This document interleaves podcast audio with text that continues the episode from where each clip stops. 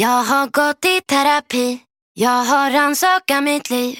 Jag har kämpat med mitt mörker för att ge dig något stabilt. Gått igenom mitt arkiv. Städat undan alla lik. Jag har gjort så gott jag kan men jag behöver mera tid.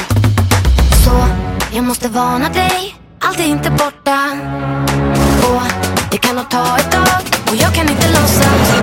Vad du ser är vad du får. Jag vet att jag är svår. Du behöver inte säga någonting mer för jag förstår. Och jag fattar om du går. Mitt erbjudande består. Men jag måste vara ärlig. Vad du ser är vad du får. Na, na, na, na, na. Na, na, na, na,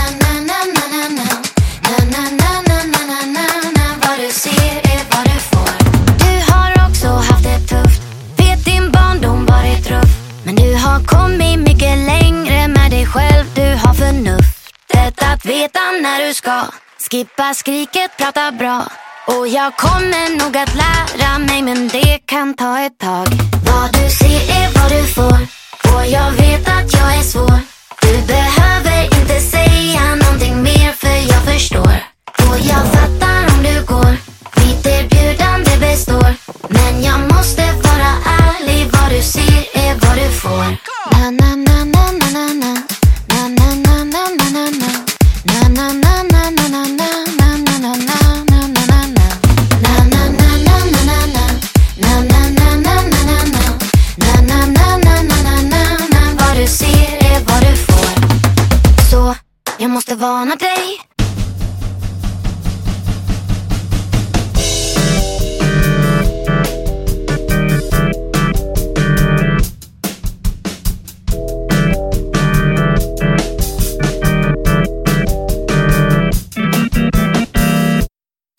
så får vi ju säga till alla våra lyssnare att det har dröjt ett tag sedan Mm. sista podden. Det har du gjort. Ja, och eh, vi har ju skrivit lite om det på Instagram, men, men det är olika omständigheter som har lett fram till att det fick bli så här den här gången. Men nu är vi tillbaka. Mm. Livet är inte alltid ett rakt streck om man Nej. säger så.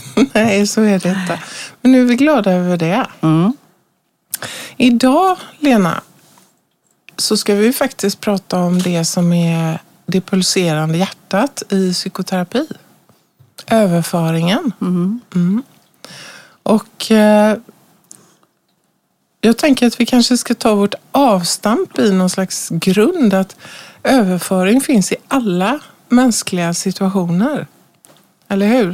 Det finns eh, oavsett om vi ser det eller uppmärksammar det eller inte så finns det hela tiden överföring mellan människor.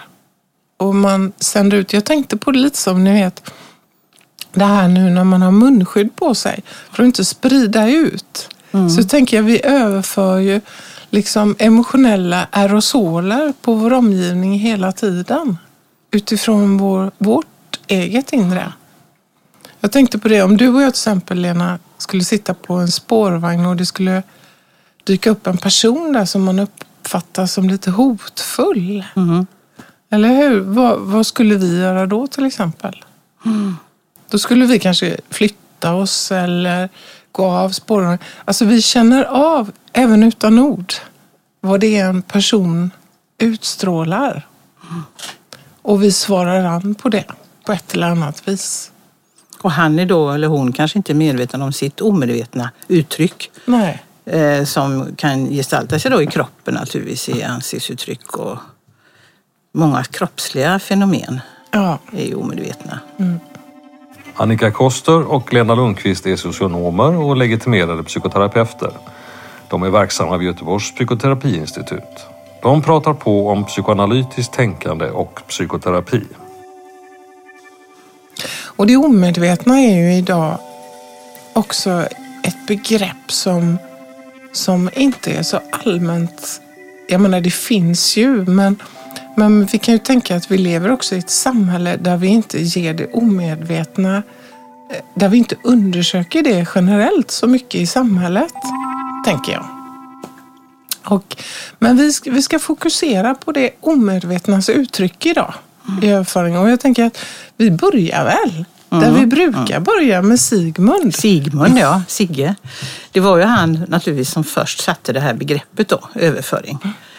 Och, ehm, för det betyder ju att man på något sätt förlägger någonting i en annan människa som har med ens egen historia att göra.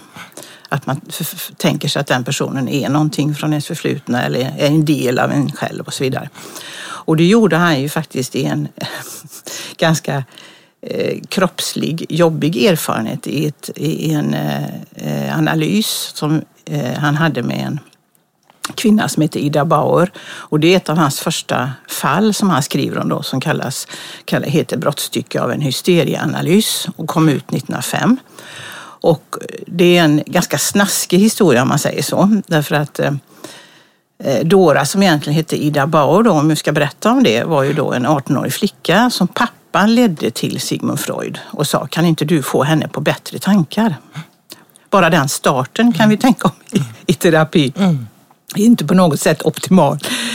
En eh, adolescensproblematik och en flicka som kanske inte är där på egna ben.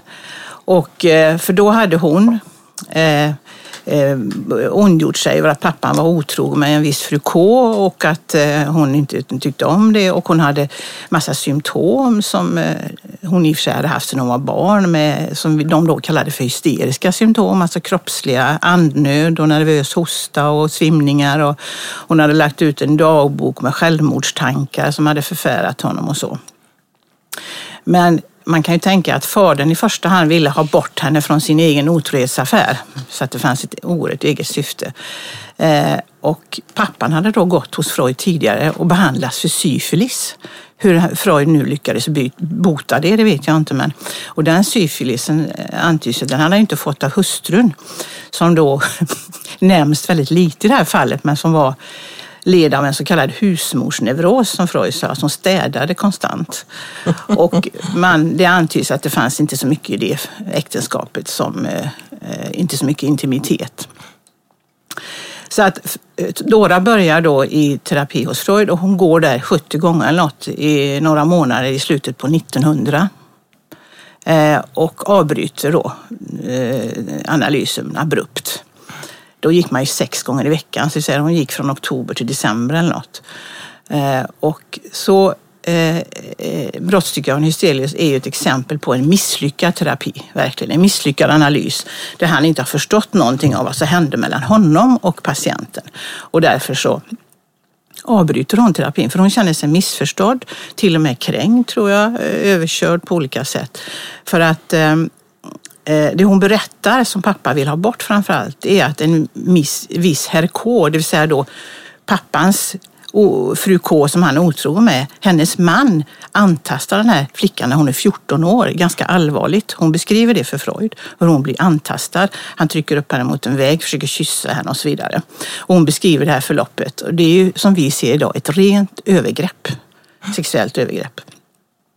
Sen gör han henne då anspelningar när hon är 16 år också. Det här berättar hon för Freud och då gör Freud det att han tolkar det som att hon egentligen är vuxen och har en aktiv del mm. och att hon känner egentligen mm. sexuell lust. Fast hon gör om det till olust. Det är hans hypotes då kring hur neuroser uppstår utifrån sexualitet. Att man gör om det. Och det är han så besatt av att sätta i bevis på något sätt vetenskapligt och teoretiskt så han missar hela den här beskrivningen från ett offer om man säger så. Utan han upplever henne som aktiv. Så det är ju en väldigt omtalad sekvens där som är, eh, man skulle tycka att den är fruktansvärd idag. Men då får man komma ihåg att på den tiden fanns ju inte någon pubertet. Det fanns inga könshormoner. Man uppfattade barn som, de gick direkt till att vara vuxna.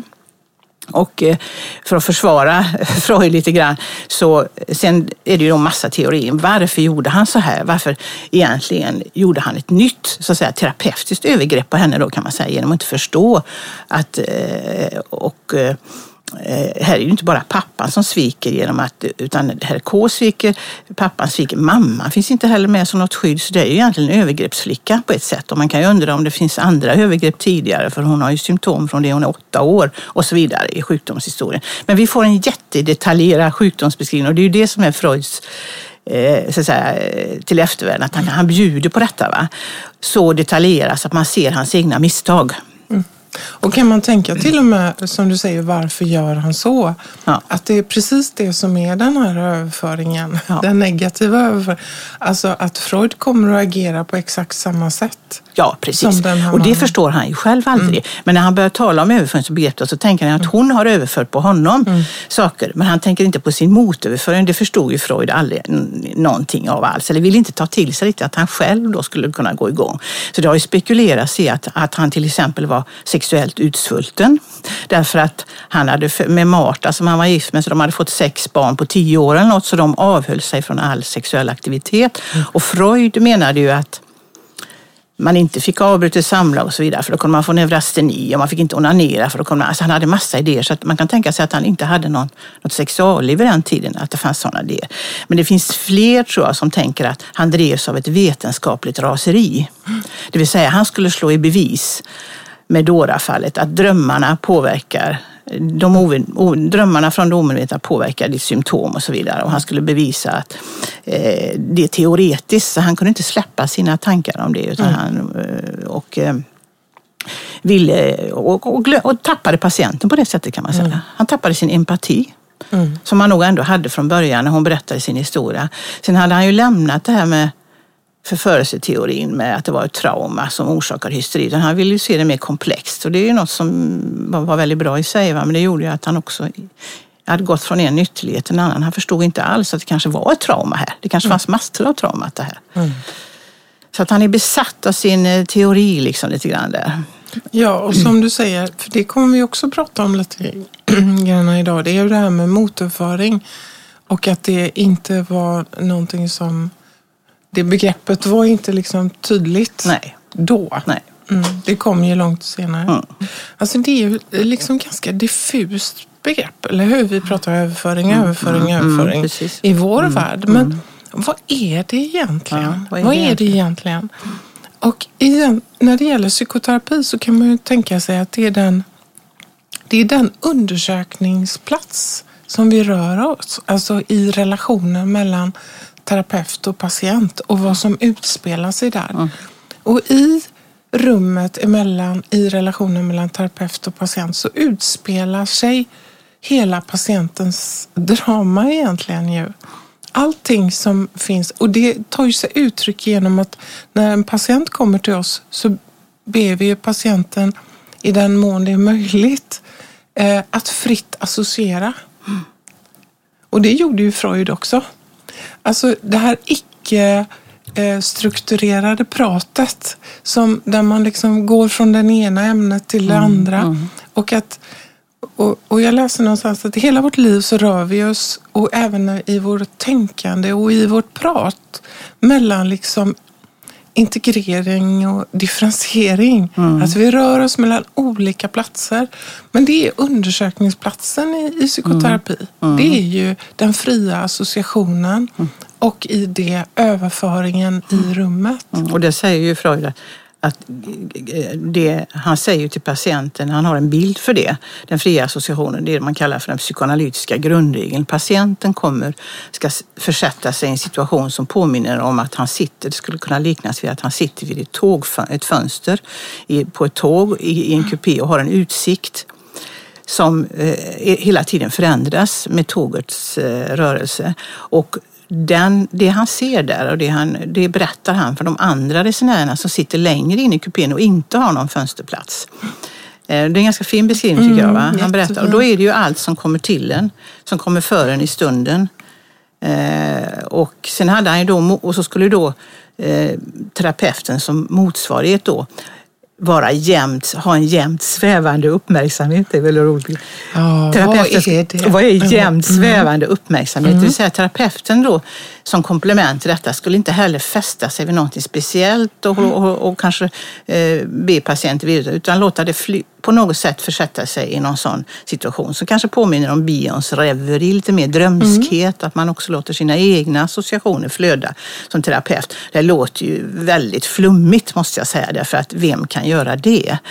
Men då tänker jag att man kan tänka så här att det är det ideala tillståndet att terapeuten också försätter sig i någon form av mer drömskhet eller något, inte är för upptagen av sitt medvetna så att säga, eller det tänkande. Mm. Men det vi har då, det är att vi har vår ram och vi har vår teori.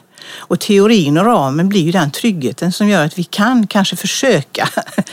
För vi vet att efter en viss tid så är det slut och vi har vår teori som ändå finns där bak, va? att lägga det här på drömskheten på, så att säga, efter sessionen om man säger så. Ja, man kan ju tänka att för överföringen så är ju ramen central. Att ja. om vi inte har den, och vad är ramen då? Det har vi ju pratat ja. om innan. Det är ju tiden och platsen och rummet och, och terapeutens Betalningen också kanske. och betalning ja. och kontinuitet och så. Och det, det, innebär ju det att innanför den ramen så kan egentligen vad som helst hända. Ja. Ja.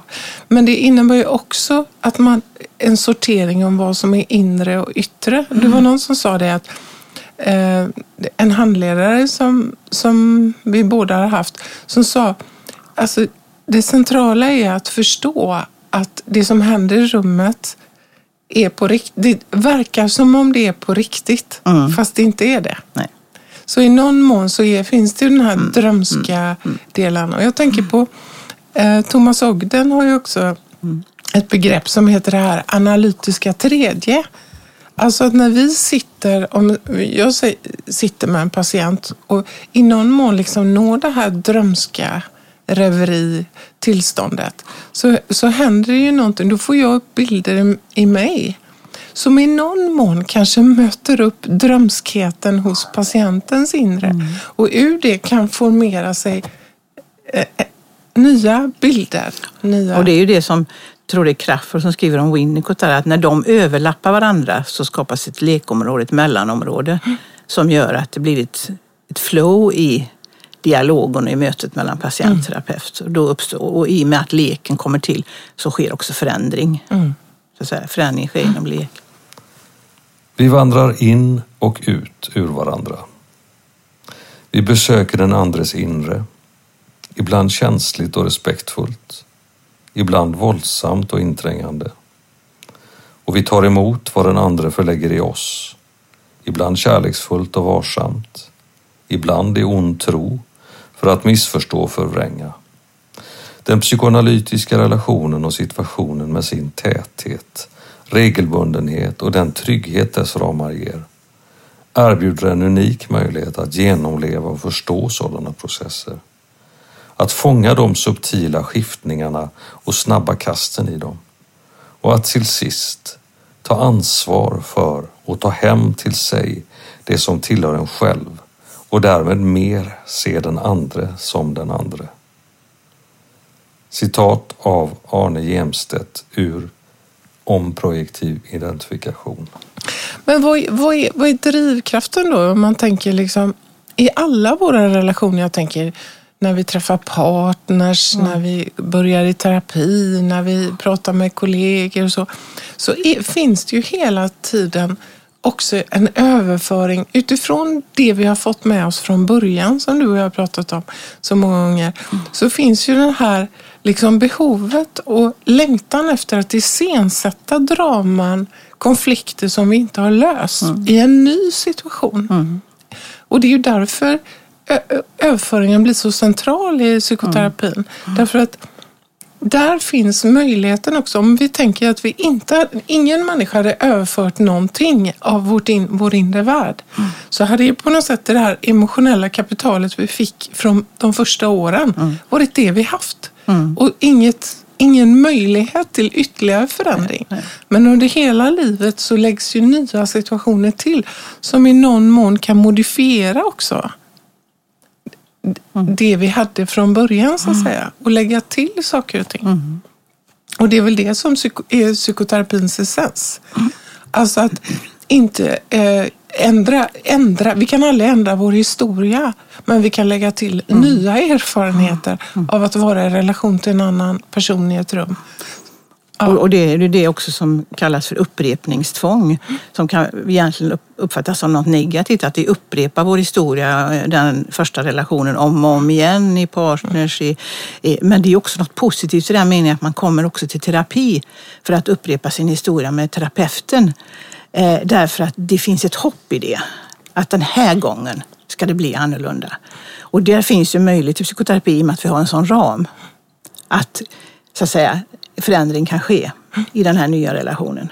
Därför den har en tryggare ram Ja. än människor utanför, än din partner och så vidare.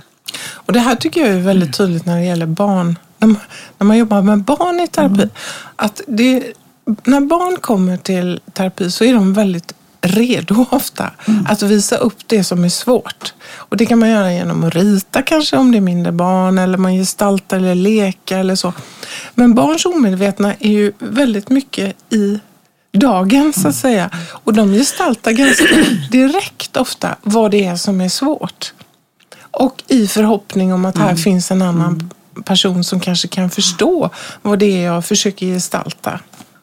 Med mina dockor eller med mina liksom, bilar eller hur, vad jag ritar eller så. De har ju ännu inte byggt upp så mycket överjagsstrukturer och så mycket liksom hämmande faktorer i sin identitet som man sen gör så sakteliga. Jag tänkte på det här med begreppet med, med Freud, jaget inte herre i sitt eget hus som vi pratade om där i avsnitt tre pratade vi rätt mycket om det omedvetna också. Och eh, man kan ju faktiskt tänka på jaget lite på skoj sådär som ett hus faktiskt. Eh, de här begreppen jaget, detet och överjaget som Freud då i hans topografiska modell som är väldigt stereotyp kanske men man tänker att man, att man går in på, på första våningen där man har kök och vardagsrum. Det är, ju det är ju jaget kan man säga då. Där, så som Freud tänker, där är det mest, där är det, det mest medvetna processer, men det finns också omedvetna processer där. Man gör också saker där i, i den, eh, som är omedvetna, men det är medvetna saker man, man håller på med sin dagliga vardag och så vidare och diskar och lagar mat och så vidare. Och sen så har man då lite, om vi tar ner i källaren då, där har man kanske lite skrymslen som man inte har varit och rotat i på länge. Va? Gamla syltburkar och Alltså det finns tankar om att man har inte lika mycket kontroll där nere. Där, för dietet innehåller ju, som Freud menar, där är ju allt omedvetet i jaget. Det är impulser från tidigt i liv som vi inte är medvetna om. Och sen så på vinden då kanske man har överjaget som är den så kallade straffinstansen. Men den innehåller också väldigt mycket omedvetet och det är där vi har skam och skuld och så får du inte göra och, och så vidare. Va? Men där finns också väldigt mycket omedveten skuld, pratar ju Melanie Klein mycket om, som också påverkar jaget. Så att, att jaget inte är här i sitt hus, eget hus, det är ganska självklart när det finns så mycket omedvetna krafter, både över och under mig men även i mitt, på, så att säga, i min vardag. Hela tiden så är det omedvetna krafter. Det är en väldigt bra, fin bild tycker jag med det här huset. Att man, eh, och då kommer jag att tänka på den här låten Bygg inte hus på grus. Just det. på lösan grund. Ja, nej. Men alltså överföring finns då i allas våra vardag hela tiden och vi, vi överför hela tiden saker till varandra. Det gör ju även du och jag när vi sitter här och pratar. Det är Ja, hela tiden olika saker som är... Jag tänkte på det bara om vi, om vi skulle, som Freud sa, om vi skulle vända vårt, ditt omedvetna till mitt, jag skulle vända mitt till ditt, vad skulle hända här då? Det är ju rätt intressant. Ja, vad skulle hända då? då? Total fri association.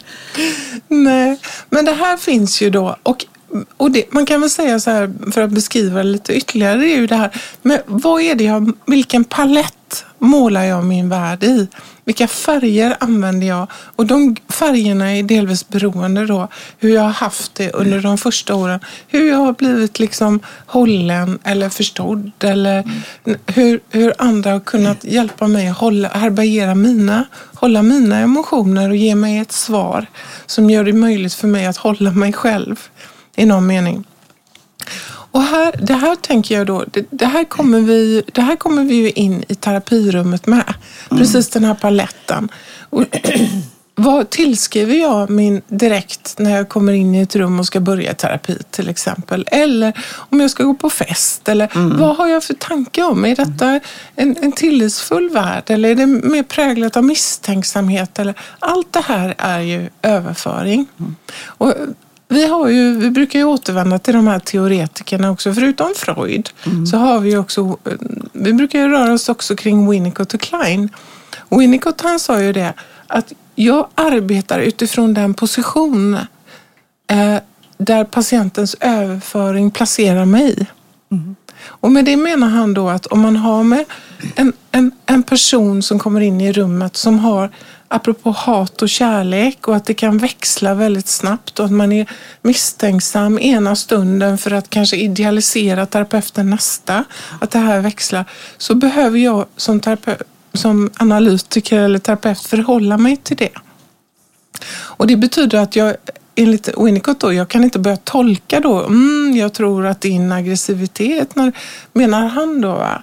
Utan han menar på att det är rummet och närheten och hållandet av mm. patienten som kommer att sätta igång den här liksom mer rörelsen av integration, liksom, mm. att det blir möjligt så småningom. Han mm. beskriver ju det att målet är att man ska ha en situation i överföring som präglas av både och så småningom. Som är att, ja, ambivalens, att ja, min terapeut kan vara, säga mm. saker som jag inte gillar ibland, men jag, åh, jag känner ändå att det, mm. jag får hjälp. Den situationen. Mm. Faran är om man tolkar för tidigt att, och vad jag är dålig i halsen, som att man liksom lägger ifrån sig, att man inte låter sig användas. Mm. Det är väl det han menar antar jag. Va? Att man då, nej, nej, det har med dig att göra, jag är inte indragen. Mm. Men vi är indragna som terapeuter hela tiden, oavsett om vi förstår det eller inte. Mm. Och därför är ju för mycket tidiga tolkningar som läggs tillbaka på patienten, de, det handlar mycket om timing då. När man gör det i rätt tillfälle. Mm. Eller om det blir kränkande annars. Mm.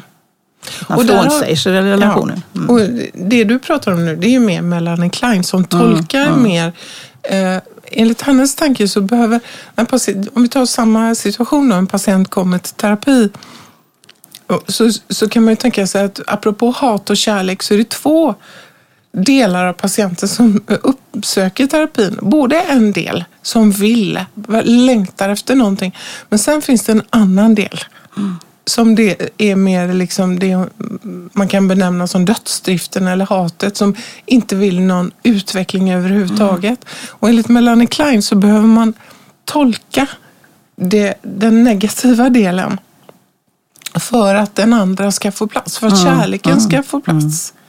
Eh, och eh, det var ju hennes kritik av Freud. Mm. Att han inte sysslade nej. med negativ överföring han överhuvudtaget. Inte med det. Nej. nej det var, det var, hon mm. kom ju efter Freud och mm. hade, mm, kritiserar ju det här. Va? Och hon menar att man måste tolka den ångesten i rummet för att den det positiva. Mer, ja, mm. ska komma i mm. rörelse. Liksom.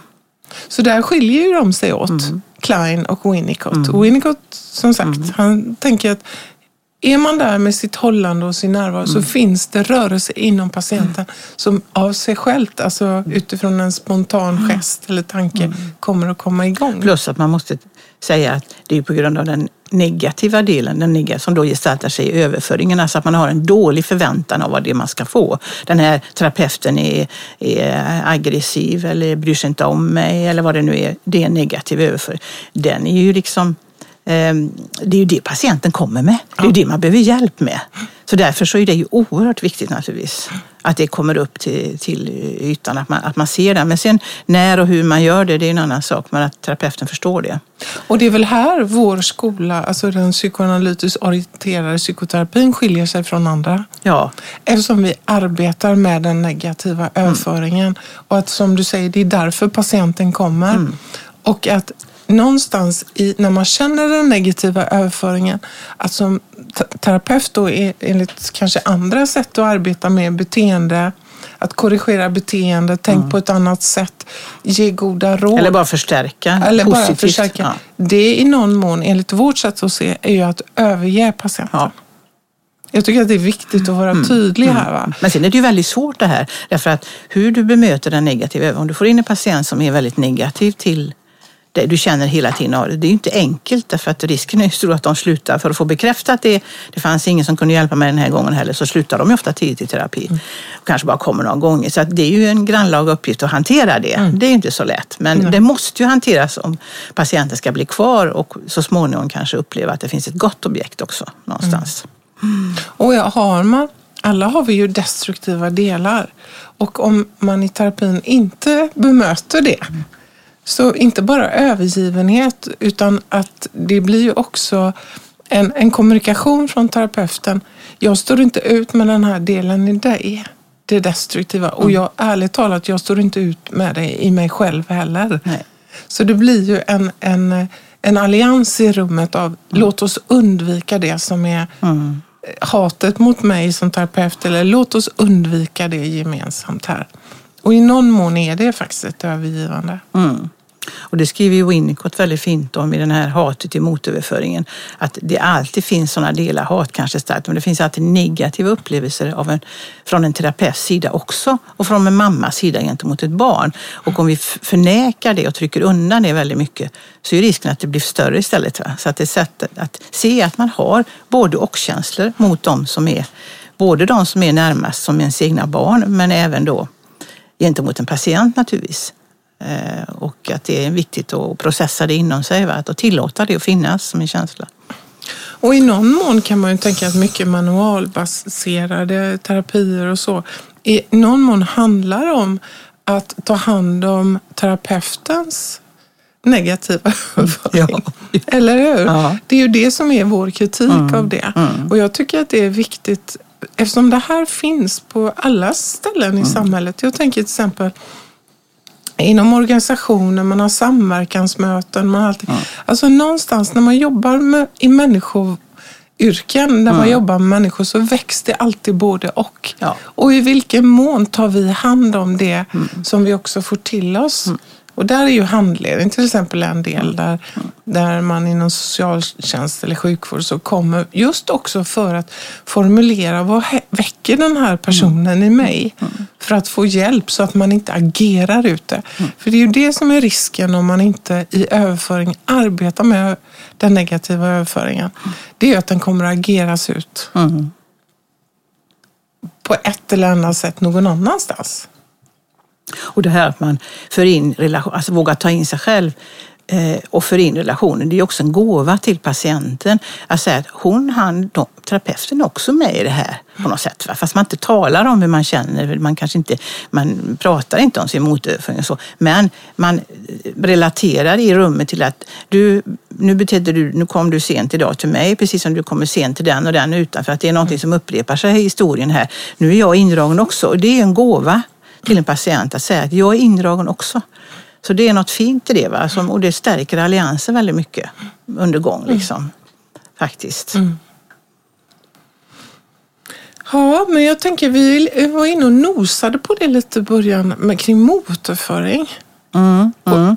Ja just det, jag tänkte, alltså det här, nu måste vi komma till det. Hur, ska man, hur klarar man av detta som terapeut? Är det, är det möjligt överhuvudtaget att sitta dag ut och dag in och uppleva väldigt mycket starka känslor, ofta negativa, svåra känslor som kommer från patienten men som också berör delar av dig själv? För du blir också berörd själv i din egen historia. Du har ju också dina, eh, som man kallar för blinda fläckar och bromsklossar och du har dina akilleshälar i din historia som berörs olika mycket av olika patienter. Och hur, eh, jag vet inte om det var Igra som skrev det här att för att stå ut med det här yrket så måste man ha ett visst narcissistiskt behov av att vara i strålkastarljuset timme ut och timme in, år ut och år in. För det är man ju faktiskt. Man blir ju använd som objekt av, av, av patienten på olika sätt. Det måste finnas ett sånt. Men för att det ska bli en verksam terapi så måste man också avladda sin narcissism på något sätt för att kunna få fram sin empatiska sida. Det här är ju en liksom, för har man väldigt starka narcissistiska egna behov då kan man inte känna den empati som är nödvändig för förändring. Alltså inlevelseförmåga, empati. Och empati det betyder att du känner igen dig själv på något sätt i patientens berättelse. Ja, hur blir det, då om man har alldeles för mycket narcissism? Ja, i? nej, då- det, det, då, då uppstår ju en... För jag tror det är Kohut, Heinz Kohut som skriver om det. Han skriver mycket om narcissistiska patienter. Att själva ramen i psykoterapi är ju i sig en narcissistisk kränkning för patienten. Det är väldigt obarmhärtigt att bli utslängd exakt efter 45 minuter. Eh, Det upplever patienten som bristande empati, i alla fall i början av terapin. Så där har vi från början en, om då terapeuten dessutom har väldigt starka narcissistiska egna behov, då blir det ju väldigt, då blir det inte bra. Och om en narcissistisk, väldigt eh, präglad psykoterapeut möter en väldigt narcissistisk Ja, patient det vet jag inte. Så kan det ju faktiskt bli en, en, en drunkningsolycka. Ja, För att det, det, jag var tycker- bra. Verkligen. Nej, men det här att, att det finns ett behov av att spegla det bästa i terapeuten och Mm. det bästa i patienten. Och det är just när det gäller till exempel personer som har väldigt mycket narcissism, det har vi ju Mm. alla, men som har ganska mycket av det. If you scratch my back. Så kan man ju Ja, tänka att i, i överföringen med en sån eh, person så är- det mycket idealisering eller nedvärdering som, som liksom finns i rummet hela tiden. Och om då terapeuten också är väldigt narcissistiskt präglad i sitt inre så kan ju det bli att man inte liksom, att man stannar kvar i idealiseringen. Och det kan ju också kanske övergå i en, en relation som är lite oetisk som vi pratade om Ja. i eh, kärleksavsnittet om eh, att man inleder ett förhållande till och med så att det blir en erotisering och en eh, förförisk situation i terapirummet som kan pågå över tid. Ja. Naturligtvis. Man båda, båda liksom njuter av det här mötet fast det blir ingen förändring. Och redan. Freud var ju väldigt orolig för sina kollegor i Mm. detta. Så han skrev ju ett antal teknikartiklar om detta, eller hur? Det har vi varit inne på förut Mm. Ja. också. Vi upprepar ju oss, Lena. Det finns Ja, saker och ting ja. vi har pratat om förut och så. Men jag tycker det är intressant med den här motorföringsaspekten. För när, när man tänker olika, vi har allting i oss kan vi ju tänka vi människor. Vi har, lite, vi har narcissism, vi har, vi har alla delar. Men man kan ju tänka att man har lite mer av det ena eller det andra eller hit och dit. Och man kan ju tänka att överföringen då, som jag säger, med en, person som är mer, har mycket narcissism i sig, kommer att präglas av det här också i relation till terapeuten. Det här hoppet, eh, det idealiserade och eller också väldigt dålig. Och är man väldigt ny då, Ja. tänker jag som terapeut och kanske sitter och jobbar, jobba och så, så, så är det kanske risk att man hamnar i det nedvärderade. Det vill säga, vem är du som kan ha någonting att ge mig så att säga. Va? Mm. Och det kan ju också vara väldigt svårt att sitta i och att liksom upprätta sig själv ändå tänka nej, men, och kunna tänka om vad som pågår. Men mer eh, paranoid, om paranoian är väldigt stark i rummet så kommer ju överföringen vara väldigt snabb och intensiv om man känner sig liksom ifrågasatt kanske som terapeut och så. Va? Hur svarar jag på det? För jag menar, det som är dilemmat, och det blir ju, det är ju eh, svårare när man är ny och oerfaren naturligtvis, det är att det finns ett projektionssystem som sätter igång direkt. Alltså patienten lägger ut på mig, antingen hela personen eller delar av, av sig själv läggs i mig, förväntningar. Det är ju väldigt svårt för mig att inte ta emot det. Eh, naturligtvis. Och är jag då väldigt oerfaren så jag inte har, har liksom tränat in den här lite negativa förmågan utan då går jag ju igång. Då, då lever jag ju upp direkt i det man kallar för projektiv identifikation. Man lever ju också upp. Jag blir ju sån som patienten tänker att jag är faktiskt. Och det har man ju känt många gånger när man jobbar tycker jag. Att när det är väldigt starka Eh, eh, processer från patienten. Och för projektiv identifikation det är mycket att man känner sig instängd och snärjd och man blir använd liksom på ett obehagligt sätt kan det vara om man inte är riktigt med själv. För jag vet, jag hade en patient en gång som, jag hade jobbat i ett rum väldigt länge som var lite lägre i tak än många av de andra rummen på vårt ställe, förra ställe vi jobbade. Eh, och så får jag in en patient som inte kan sitta i det rummet för han tycker det är liksom för instängt och för trångt. Och jag kände av att jag också påverkas av det. Fast jag inte hade påverkats av det under flera år innan. Därför att den resonansen, eller vad man ska kalla det för, som patienten förlägger, det blir också, det knyter an till min egen instängdhetsproblematik och så sitter vi båda där och har ångest. Liksom. Så att det, det är svårt att värja sig mot, mot de projektioner man får som terapeut.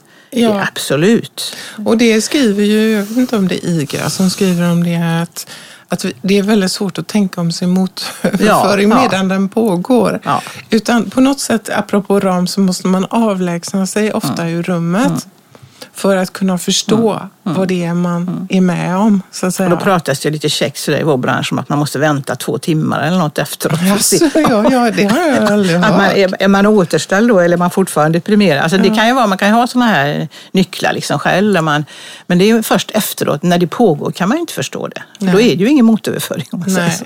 Då är det ju medveten det här upplevelse. Att det tar en liten stund innan tänk, man kan tänka om vad man känner. Ja. Och så är det ju. Det tror jag vi har nämnt förut också, men det finns någon som har skrivit, Searles tror jag han heter, kring det här just att man sitter i rummet och man känner av det patienten är i så att säga, överföringen väldigt starkt. Och sen eh, efteråt så sker någon slags smältningsprocess. Där man kanske känner, men oj, jag hade ju en patient innan, då kände jag inte så. Vad var det? Och sen Precis. gå, måste ju tanken gå till mig själv. Ja. I vilken mån är, vad är jag upptagen av som människa i, i mig just nu? För det är inte, men allting kan ju verkligen inte tillskrivas patienten. Nej, nej. Vi är ju två subjekt, två människor som sitter i ett rum och vi har våra delar. Och den behöver också tänka som, kan det påverka? Och på något sätt den här liksom, nästan processen som jag tror äger rum hos alla eh, terapeuter. Vad, vad var detta? Är detta mitt? Var kom det här ifrån? Ja. Och att den sorteringen behöver äga Mm, rum. För annars kan det bli den här drunkningsolyckan. Ja, att man precis. Mm, övertar. Alltså det som överförs i rummen. Säg en patient som upplever sig enormt plågad Mm. av sin man till exempel. Och så övertar jag den känslan i rummet. Och så, och, och så börjar jag få massa liksom bilder av den här mannen och mordiska känslor. ja. Det är ju naturligtvis det som patienten känner. Men om jag skulle liksom inte kunna differentiera ut, sortera ut mig från det. Så kanske jag till och med tänker, nej men nu måste jag gå och ringa polisen. eller nu precis. måste jag, Ja. alltså jag måste agera i Eller man kanske till och med säger så här, din man är sån och sån. Ja. För där är ett viktigt uttryck som man har lärt sig. nu. Man ska säga, jag vet ju inte vem din man är. Nej. Men det du beskriver får mig att tänka så här. Så har man liksom på något sätt redan där skapat lite luft. Jag vet ju inte vem den här Jag har ingen aning om. Jag skulle tycka det var en jättetrevlig människa. Och det kan man göra med föräldrar och barn också. Att man gör den liksom distinktionen där. För att det är väldigt lätt att dras med och så går man till handledningar till sina kollegor och säger åh hon har en pappa som är sån och sån och sån. Det vet vi inte vi. Vi har aldrig träffat den pappan. Nej. Och det är det här jag tänker är också det viktiga arbetet i motorföring. Att, att, ehm, att förstå att det inte är på riktigt. För man kan ha vilken mamma eller pappa som helst. Men frågan är när man kommer in i rummet, vad kommer de att representera på ett inre plan i mig? Och vad kan, hur kan vi jobba med de inre bilderna istället för den konkreta mamman i det yttre? För det är ju det enda vi kan jobba med egentligen. Det är ju det vi har i rummet, i relationen. Ja. Sen kan ju patienten efter terapin gå ut och göra förändringar i sitt liv, självklart. Men vi kan inte liksom... Och det är ju därför sådana här saker som jag tycker du ska, om en terapeut skulle säga, nej men nu tycker jag utifrån vad vi pratar om din mamma och hur hon har varit mot dig, så tycker jag du ska ta och ringa upp henne. Och, förstå, alltså, d- det här är ett agerande Ja, ja, att inte kunna hålla överföringen där, den negativa. Ditt liv doftar i hela rummet. Barndomens matdos kväljer och lockar. Mitt gensvar är inte luktlöst. Omedvetet vill jag öppna alla fönster och andas. Andas. Jag får sitta kvar. Jag får låta fönstret vara stängt. Jag kan inte stjäla, inte trösta, med ett gott råd. Rörelsen mot frisk luft är inte min. Dikt av Annika Koster. Jag läste någon som skrev rätt intressant, tror det var den här, eh, eh, att eh, man kan att det svåra är när man träffar en person. Man måste ha tillgång till sin empati, sin inlevelseförmåga, sin nyfikenhet är väldigt viktigt. Jag är nyfiken på dig, jag är intresserad av dig. Men, men då gör man någon form av providentifikation för att inte drunkna i överföringen, som du pratar om. Va? För om man helt går in och lever sig in så mycket så att man tappar sig själv, då har man drunknat i överföringen och då kan man inte hjälpa patienten. Så det är det här att röra sig fram och tillbaka som är så svårt. Inlevelse betyder ju att du glömmer bort dig själv så pass mycket så att patienten känner din värme, din empati. Va? Det är nödvändigt för förändring. tror jag. Men det får inte bli så mycket så att du drunknar, att du tappar. Alltså det där är, så det, man kan säga in and out, att vi jobbar hela tiden fram och tillbaka där. Ja, precis. Och, det, vad Och då hjälper ju tiden oss väldigt mycket. För det tar slut efter samma tid. Det hjälper oss att reflektera en stund efter, att inte jobba för tajt, att ta lite uppehåll kanske och så att man, har, man använder sina kollegor, man använder handledning, man går i egen analys och sen teorin. Allt det här hjälper ju oss sen efter sessionen att jobba med detta. Mm. Och, det, och det här egentligen som vi nu, nu tangerar, det är väl det här som man beskriver som den negativa förmågan. Ja. Negative capability. Mm. Alltså att kunna stå ut i ovisshet i rummet utan att agera Mm. Och i ganska det. länge ibland Ja, faktiskt. och Bion som vi också brukar citera, Wilfred Bion som Mm. också eh, är en av teoretiker som betyder mycket för oss. Han, skrev, han citerar ju, han, han bygger ju det begreppet egentligen på en poet, Keats, som skrev en människas kapacitet att befinna sig i ovisshet, mysterier och tvekan utan att irriterat sträcka sig efter fakta och orsak. Och, och, och det är det här, hela tiden den här spänningen, att inte sträcka mig ut för att hitta, "Åh, men det var nog för att din mamma var så taskig mot dig. Patienten kan behöva berätta om det. Men det finns inte någonting som säger att detta eh, ska leda till något agerande från terapeutens sida, utan ett hållande av, okej, vad betyder det här på ett inre plan för dig och ditt liv idag? För historien finns ju alltid i ett nu. Mm. Freud har ju väldigt intressant begrepp, jag kanske nämnt det innan, det här flickan från fjärran. Alltså neurosen då, eller den psykiska problematiken, det kallar han flickan från fjärran. Därför att vi vet ingenting om psykiska svårigheter, svårigheters historia. Vi tänker inte att det är ett långt, långt förlopp. Va? Vi tänker att det kommer in en flicka från fjärran och vi vet inte var hon kommer ifrån och då tänker vi att hon ska vara borta jättefort. Och så ska jag bli bra. Alltså det här, jag fick en depression. Hon fick anorexia, Vadå fick. Alltså ungefär som det kommer flygande, bom, och så in i huvudet och så blir man sjuk. Ja, när det kanske är orsakat av åratal och kanske från första tiden i livet, mängder av år som har lett fram till det här symptomet. Så därför menar jag, därför krävs det ju den här formen av terapianalys, långa tider. Eftersom det har pågått så länge innan det blir ett symptom så krävs det långa tider för förändring. Det var någon som sa ett väldigt bra sak i någon handledningsgrupp som jag hade. Apropå det att bara stirra sig blind på symptomet. Ja. Ja, att det är som att man sätter på sig en pannlampa när man egentligen skulle tända ljuset i taket.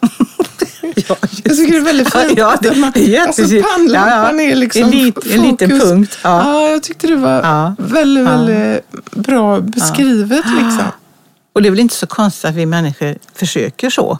Att hitta en enkel liten förklaring eller någonting. Om jag äter den kosten så kommer jag bli frisk eller sånt där. Någon liten grej istället för att se det komplexa i det. Ja. Eh, Det är allmänmänskligt ja, också. Ja, liksom. precis. Men du, nu när vi är inne på det här med överföring så kan man ju också tänka, det är också så att apropå det här du säger med den här anorektiska tjejen. Alltså, så som vi tänker handlar ju också om att ibland är det ju så att när patienten kommer in i rummet med sitt drama och sin, sina, sitt liv och det som är svårt så, så kan man ana generationer. Ja, ja. Och det här som vi har sagt innan, att det som inte på något sätt smält och bearbetat i en generation. Tänk, det kan ju vara olika saker. Det kan vara självmord, det kan vara missbruk, det kan vara olika... Det behöver inte ens vara- sådana agerande utan det kan vara en, en djup depression eller sånt som överförs från Generation, generation, till generation. Och tas det inte om hand och smälts ner och sörjs så överförs det till barnen. Och jag lyssnade på, det var väldigt fint i söndags på den här söndagsintervjun med den här statsvetaren eh, eh, Bo Rothstein som beskrev sin familjs historia eh, från eh, Österrike och, och under andra världskriget och nazismen och, och, och så. Och familjen kom hit. Och hela familjen var naturligtvis väldigt präglad av det här, tolkade jag när jag lyssnade. Men där han beskrev att det fanns ett ord som man inte fick prata om i hans, hans hem. Som man inte fick använda och det var att man var rädd. Och precis så kan ju det ta sig uttryck i nästa generation. Om en generation har varit enormt rädd och levt i kraftig ångest över sitt liv så blir det en kompensation också i nästa generation. Och också att man inte man står inte ut med att barn, de egna barnen skulle vara rädda. Då. Nej. Därför är det förknippat med en sån otrolig katastrof. Ja.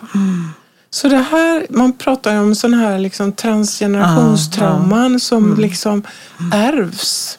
Och det är en väldigt, väldigt kraftig överföring. Mm. Och det tror jag redan Freud sagt, sa faktiskt att vi ärver våra föräldrars omedvetna. Ja. Det är ju en skrämmande tanke. och, då, och då, därför så är det det här begreppet att eh, om du inte känner din historia så har du en tendens att upprepa den. Väldigt viktig. Va? Att därför är det viktigt att lära känna sin historia även om det kan vara smärtsamt ibland. För då kanske vi kan förändra nuet. Och det är ju där man kan tänka, det finns ju personer som överhuvudtaget inte vill eh, kännas vid sin historia. Och, och, och där, apropå Freuds begrepp, jag vet inte om det är samma betydelse egentligen, men just det här, den som inte är i kontakt med sin historia tvingas leva den varje Ja, dag. ja. Alltså, så kan jag tänka, alltså det här med att få kontroll på det som inte går att få kontroll på, som man kanske har i sin historia. Så försöker man leva som om. Det omedvetna inte fanns i stor... Och därför är historielöshet väldigt, väldigt farligt är också i samhällen. Ja, ja. Eller hur? I organisationer. När man inte kan sörja, när man inte kan säga nu blev det fel. Och där har ju skolan en jättestor uppgift egentligen, bara att fokusera på både samhällets och världens historia, men också de enskilda elevernas historia. Att det skulle utvidgas istället. Man hör ju ibland att man ska dra ner på historia, men egentligen skulle man utvidga det ämnet. Mm. Och också kanske, tänker jag med skolans personal och andra, att det här att fokusera, vad bär barnen i sin historia? Självklart så kommer de till skolan och ska få lära sig och så. Men när man stöter på problem och barn agerar ut, varför gör det här barnet så? Hur kan vi förstå det? Och är det så att man inte tar hand om det så kommer den apropå överföring, ångesten att överföras också upp i personalgrupp och kanske upp i ledning och hela skolan kan ju bli Och det präglad vi kallar för av- parallellprocesser är ju väldigt Ja. styrt av omedvetna överföringar. Precis. Och det kan man ju känna ibland när man handleder, till exempel om det, är, om, man, om, det är, om det är några som drar en familj eller något till exempel som det är väldigt mycket mm, trauma och dramatiska saker. Men helt plötsligt så sitter vi där i handledningsgruppen också i den här familjen. Man kan liksom uppleva det, att det återskapas, stämningen återskapas i gruppen. Det är väldigt intressant eh, och det skulle man kunna jobba mycket mer med om man hade tid och förstå. Ja, och jag tror att, att många organisationer, skolor och skulle ha enorm nytta av att ta in det omedvetnas och överföringens delar och att det skulle bli enklare att navigera. Mm. För det är ju så att även om man inte tycker om de här begreppen, de här psykoanalytiska teorierna eller det här sättet att tänka, så är det ju ingen som kan säga att det inte sker en ständig, att vi inte har ständiga förväntningar på dem vi möter. Om det sen är på spårvagnen eller i affären eller i nära relationer. Vi lägger alltid någonting i den andra utifrån hur den ser ut, hur den rör sig, vad den säger, vad den inte säger mellan raderna. Alltså kroppsspråk, alltså en sån här böjd rygg kan ju vara tecken på ryggskott men det kan också vara tecken på underkastelse. Och det finns, vi läser hela tiden av varandra i flocken om man säger så.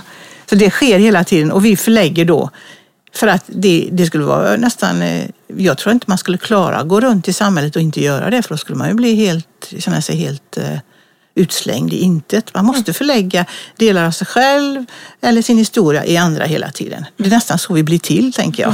Det är så vi bygger identiteten faktiskt, på något, egentligen. Mm. Och det här sker hela tiden. Mm, Och skillnaden är då när det gäller den psykoanalytiskt orienterade psykoterapin att där fäster vi verkligen fokus på vad är det man... Och varför gör vi det? Jo, det gör vi därför att vi tänker, och det har vi sagt innan också, att vi har väldigt mycket, vi består till väldigt stora delar av mycket omedvetet och det får vi leva med och det får vi respektera. Men man kan göra delar av det omedvetna lite mer medvetet så att man kan förklara sig själv för omgivningen. Och det är framförallt viktigt i nära relationer att försöka förklara varför man beter sig lite märkligt ibland. Så det ger en, en bättre, ett bättre liv, eller om man ska säga, jag är mer i kontakt med mig själv och jag får ett enklare liv kanske. Jag blir inte lyckligare, men jag får ett lite mer okomplicerat liv kanske.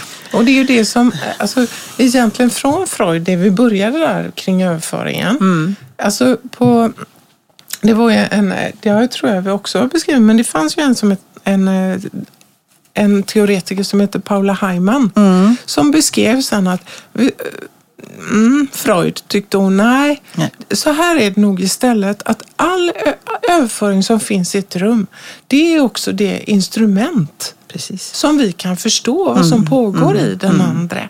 Så helt plötsligt så blev det en, en undersökningsplats. Så att säga, va? Och det är ju det, om, om, om du skulle komma in som patient till mig och ha panikångest så, så kommer du in med ditt lidande kring panikångesten. Men precis som vi pratar om, som du säger, det är helheten kring det. Och hur, vad uttrycker du till mig och, och vad får jag för känsla för det? Som så småningom möjliggör det Freud skrev. Alltså att från det här panikångesten som kanske hindrar hela ens liv Ja. Så kan man omvandla det kanske till ett vardagslidande. Ja, vanlig att stå- vardaglig olycklighet. Ja, precis. Som. Mm. gör att, aha, nu kommer den här stressen i mig, nu kommer den här ångesten igen. Ja, just det. Mm. Vad gjorde det jag har jag sist? Mm. pratat om många gånger. Vad är det jag känner nu? Så man ökar på. Det är Gudrun Olsson, den här professorn som skrev en bok i metaforernas landskap. Som skrev öka på självpratet. Mm, just det. Jag tycker det är ett så fint Mm. begrepp istället för det här inre dialog, självprat. Mm. Ja men herregud, nu kommer ju det här. Jag har ju pratat om det många gånger i min terapi. Mm. Vad är det som händer? Nu brukar jag ju få panikångest. Vad är det jag känner nu? Det är som terapeuten flyttar in, in i dig och så fortsätter. Vad skulle han eller hon sagt? Ja. Och sen blir det att du pratar med dig själv i nästa steg. Ja, Du blir din egen terapeut så att Mm. säga. Det är att du har tagit hem projektionen också så att säga och tänker att det här handlar om mig. Ja. Det handlar inte om yttervärlden. och det här är överlevnadsbart. Mm. Jag kommer inte dö. Eh, Utan det här är någonting som kommer in. Men, men kan man säga så här, är det, är det rimligt att säga så här att ju, ju sämre jag mår, alltså ju mer smärta och svårighet jag har som inte jag har liksom kontakt med, desto mer måste jag projicera ut. Vilket betyder att eh, det kan vara väldigt smärtsamt att ta emot de här projektionerna ibland och att de här människorna också kan få svårigheter i relationer på grund av det att de inte kan bära själv. Och att meningen är att man ska ta tillbaka så mycket som man orkar med och bära det själv. Eh, Så att vi kan ju, ibland kan ju projektion vara något väldigt behagligt. Man, man bara, man bara liksom projicerar fram och tillbaka för att förstå varandra, en bra dialog. Ibland kan det vara så att man ryggar tillbaka och får någonting kastat över sig som man inte vill ha. Så det kan, bli, det kan vara både väldigt svårt och väldigt positivt tänker jag. Mm, verkligen. För det är ju så, vi projicerar ut all kärlek också. Precis. I Ja. våra förälsk när vi blir förälskade, förälskade jag kan inte prata längre, så kommer ju också liksom bilderna av kärleken och vilken kärlek jag har fått. Och så kan jag projicera över det på den som jag känner att jag är förälskad i. Men jag tänker på det här du säger, ju sämre man mår, desto sämre förmåga har jag ju att containa Ja. mitt lidande. Och jag är mer i nöd så att säga. Och öka på min, min liksom, mina projektioner, alltså kommunikationer ut i omvärlden. Hjälp mig genom att lägga det i den andra. Ja, och precis. Och du var inne på begreppet projektiv identifikation och det är ju mer att jag placerar en del av mig som jag inte står ut med i dig. Så får du bära det ett tag Lena. Tills liksom jag orkar ta emot det igen eller kan liksom...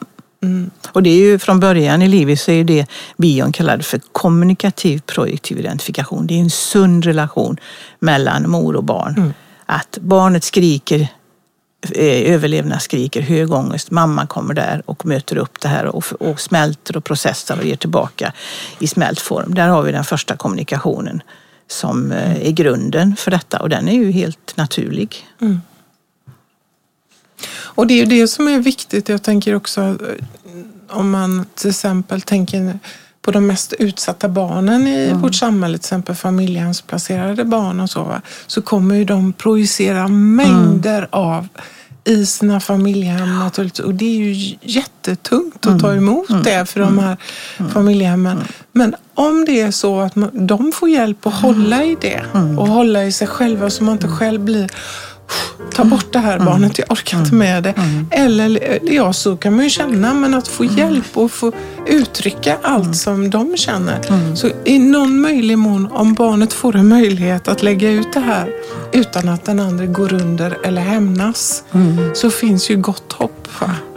Men det är sannerligen inte det lättaste. Nej. Men, Där är ju terapirummets ram väldigt viktig för att kunna eventuellt klara av det. precis. I wish I knew how it would feel to be free. I wish I could break all the chains holding me. I wish I could say all the things that I should say. Say them loud, say them clear for the whole round world to hear. I wish I could share all the love that's in my heart. Remove all the bars that keep